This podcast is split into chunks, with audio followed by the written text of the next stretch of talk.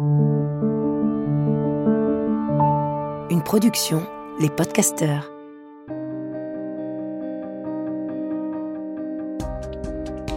Bienvenue dans le podcast Cool Parents Make Happy Kids, le podcast pour kiffer sa parentalité.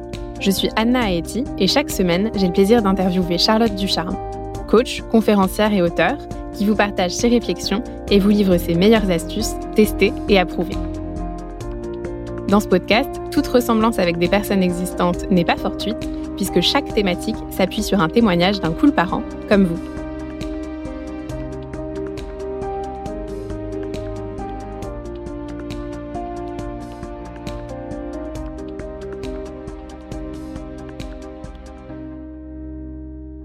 Cette semaine, on se retrouve pour aborder le sujet de la négociation. Comment faire quand notre enfant a un talent caché pour la négociation et que chaque situation du quotidien s'y prête? On en discute ensemble avec le témoignage d'Anaëlle, maman de deux enfants de 6 et 4 ans.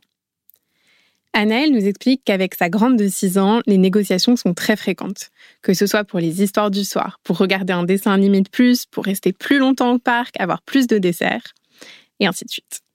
Elle nous dit que sa fille est la reine de la négo et qu'elle trouve toujours des moyens de demander un petit peu plus, avec souvent des arguments. Elle nous partage par exemple le fait qu'elle a mis en place une règle claire, à savoir qu'à 20h20, le soir, les histoires doivent être finies et c'est l'heure de se coucher.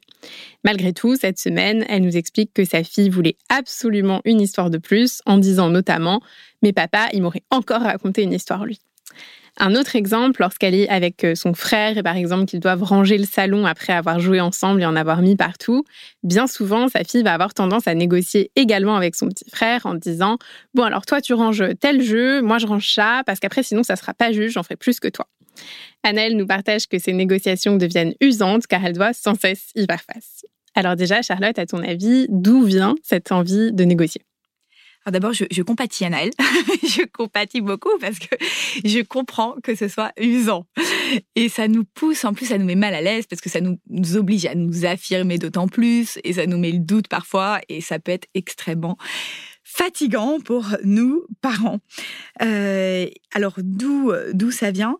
Euh, En tout cas pour, euh, pour, pour sa fille, j'ai le sentiment dans l'histoire que Annelle nous raconte que sa fille, elle a besoin que les choses soient justes. Et elle le dit d'ailleurs, ça serait pas juste. et elle a besoin que les choses aient du sens. Et donc, elle remet en question toutes les choses qui pour elle, n'ont pas forcément du sens ou ne sont pas forcément justes. Alors oui, c'est très pénible au quotidien, je le conçois. Mais gardons aussi en tête que c'est une grande valeur. Notre enfant, euh, cette qualité-là, lui servira plus tard dans plein de circonstances. Déjà, pour, pour sa fille, par exemple, il y a un courant euh, féministe actuellement eh ben, on est sûr à peu près que elle va se battre contre son mari pour qu'il range autant qu'elle. voilà, elle pourra déjà. Euh, on peut être, on peut être sûr de ça qu'elle ne laissera pas son mari en, faire moins. Et donc, ça aide de, remettre en question les règles, euh, de ne pas, euh, voilà, accepter à chaque fois tout ce qu'on nous impose. moi personnellement, je suis très comme ça aussi de nature, comme comme ta fille, et ça me sert encore dans toute ma vie. Par exemple ma grand-mère était à l'hôpital, euh, voilà, et euh, c'était ces, dernières heures, ces derniers jours, et voilà, l'hôpital disait non, il y a qu'une personne, on n'était pas en temps de Covid, hein. il y a qu'une personne qui a accepté, on peut pas être plusieurs euh, parce que c'était un, hôpital de soins. Et ça, j'ai remis en question, et, et, heureusement parce que du coup, on a pu être plusieurs auprès d'elle sur ces dernières heures, et donc tant mieux, d'avoir parfois cette capacité de remettre en question les choses et de négocier pareil, même au sein de notre euh, entreprise. Euh, l'autre jour, euh, on avait une de nos collaboratrices qui, au lieu d'appliquer la procédure qui, est, là depuis deux ans, disait mais ça, est-ce que ça vaut vraiment le coup? Est-ce que ça vaut vraiment le coup de faire cette tâche qu'on fait depuis deux ans? Et elle a tellement raison de remettre en question ça parce que du coup, on a revu l'histoire. Donc voilà, d'où ça vient? Je pense que ça vient de cette envie de justice et de sens. Alors Annelle nous partage donc euh, par exemple l'exemple de la règle des histoires du soir, euh, qui ne l'empêche pas de passer par euh, la case négo. Est-ce que selon toi la règle devrait être revue ou est-ce que c'est naturel de toute façon pour certains enfants d'avoir envie de négocier? Alors je pense qu'on a tendance à négocier une règle avec laquelle on n'est pas d'accord. Donc déjà, la clé, c'est si on implique notre enfant dans l'élaboration de la règle, ça marche mille fois mieux. C'est comme dans tout. Euh, si on a participé à l'élaboration euh, d'une règle, eh bien, on va être d'autant plus motivé pour la respecter. Mais si déjà la règle qu'on nous impose, on n'est pas d'accord avec elle, c'est clair qu'on va avoir du mal à la respecter. Alors, est-ce que ça veut dire, ah bah du coup, c'est notre enfant qui décide des règles? Non. ça veut dire que nous, on va décider d'un cadre, mais à l'intérieur de ce cadre, on va pouvoir euh, lui donner aussi le pouvoir de décision. Par exemple, pour l'histoire d'Anaël sur le coucher. Donc Anaël, pour elle, c'est important que les enfants soient couchés à 20h20. Le sens qu'il y a derrière, de mon point de vue, euh, et qui est tout à fait justifié, c'est que Anaël a aussi besoin de sa soirée. Donc après, les enfants peuvent éventuellement lire ou je ne sais pas quoi. Mais 20h20, c'est la règle qu'elle s'est fixée. Chaque parent a des règles différentes.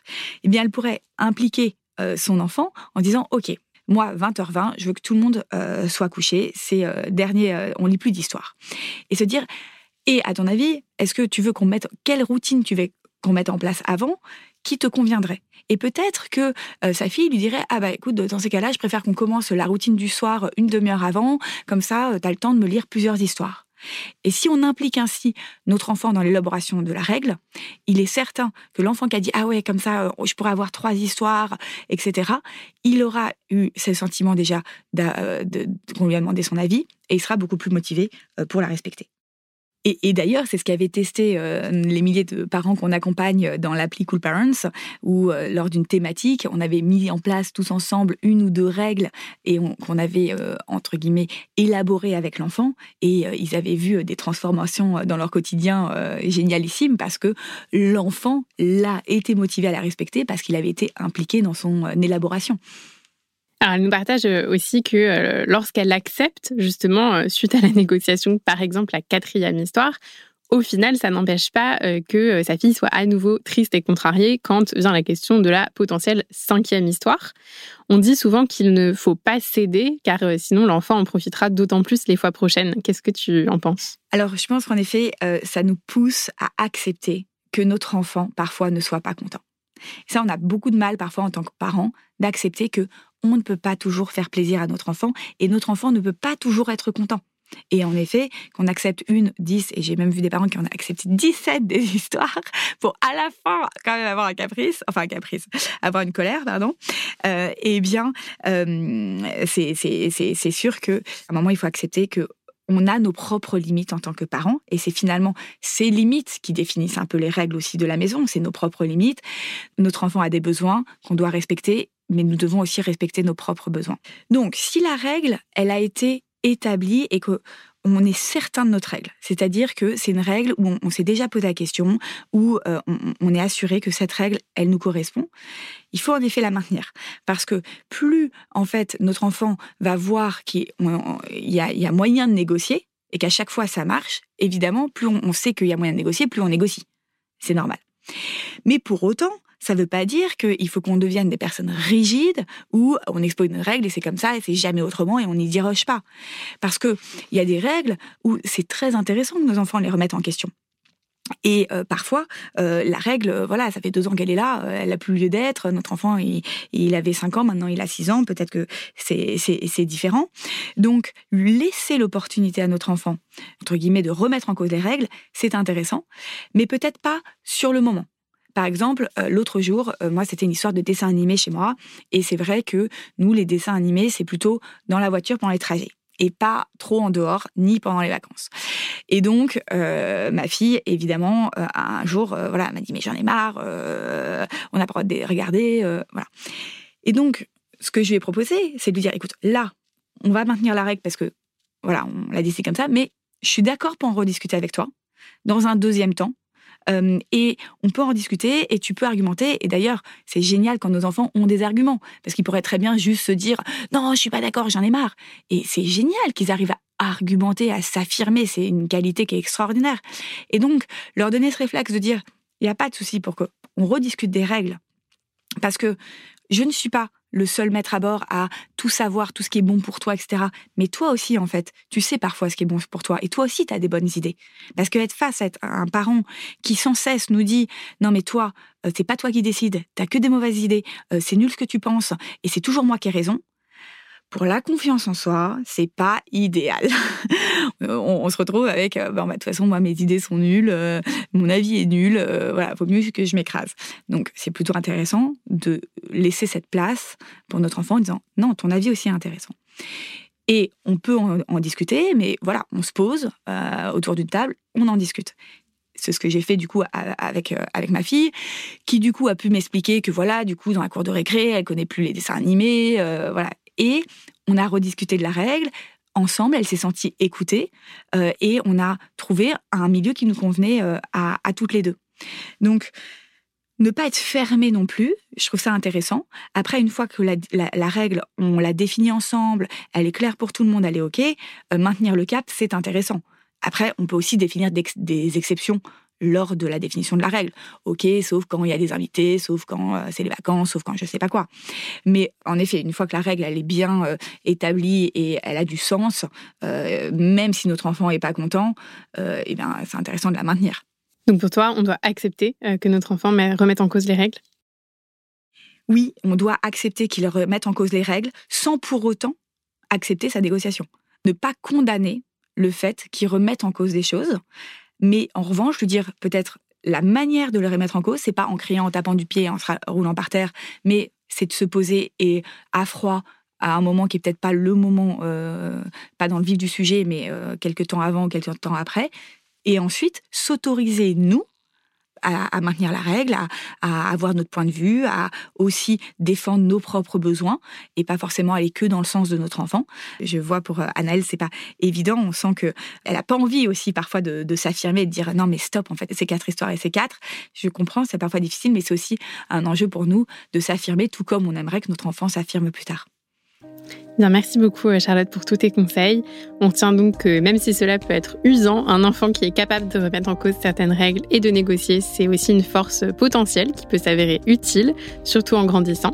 Et on n'hésite pas à rediscuter avec nos enfants et voir si les règles ont besoin d'être mises à jour. Nous espérons que toutes ces belles idées t'auront plu et surtout qu'elles t'auront été utiles. Et si tu as envie d'être accompagné par Charlotte et toute la team pour vraiment mettre en application tous ces conseils, fait grandir et t'accomplir, rejoins l'appli Cool Parents.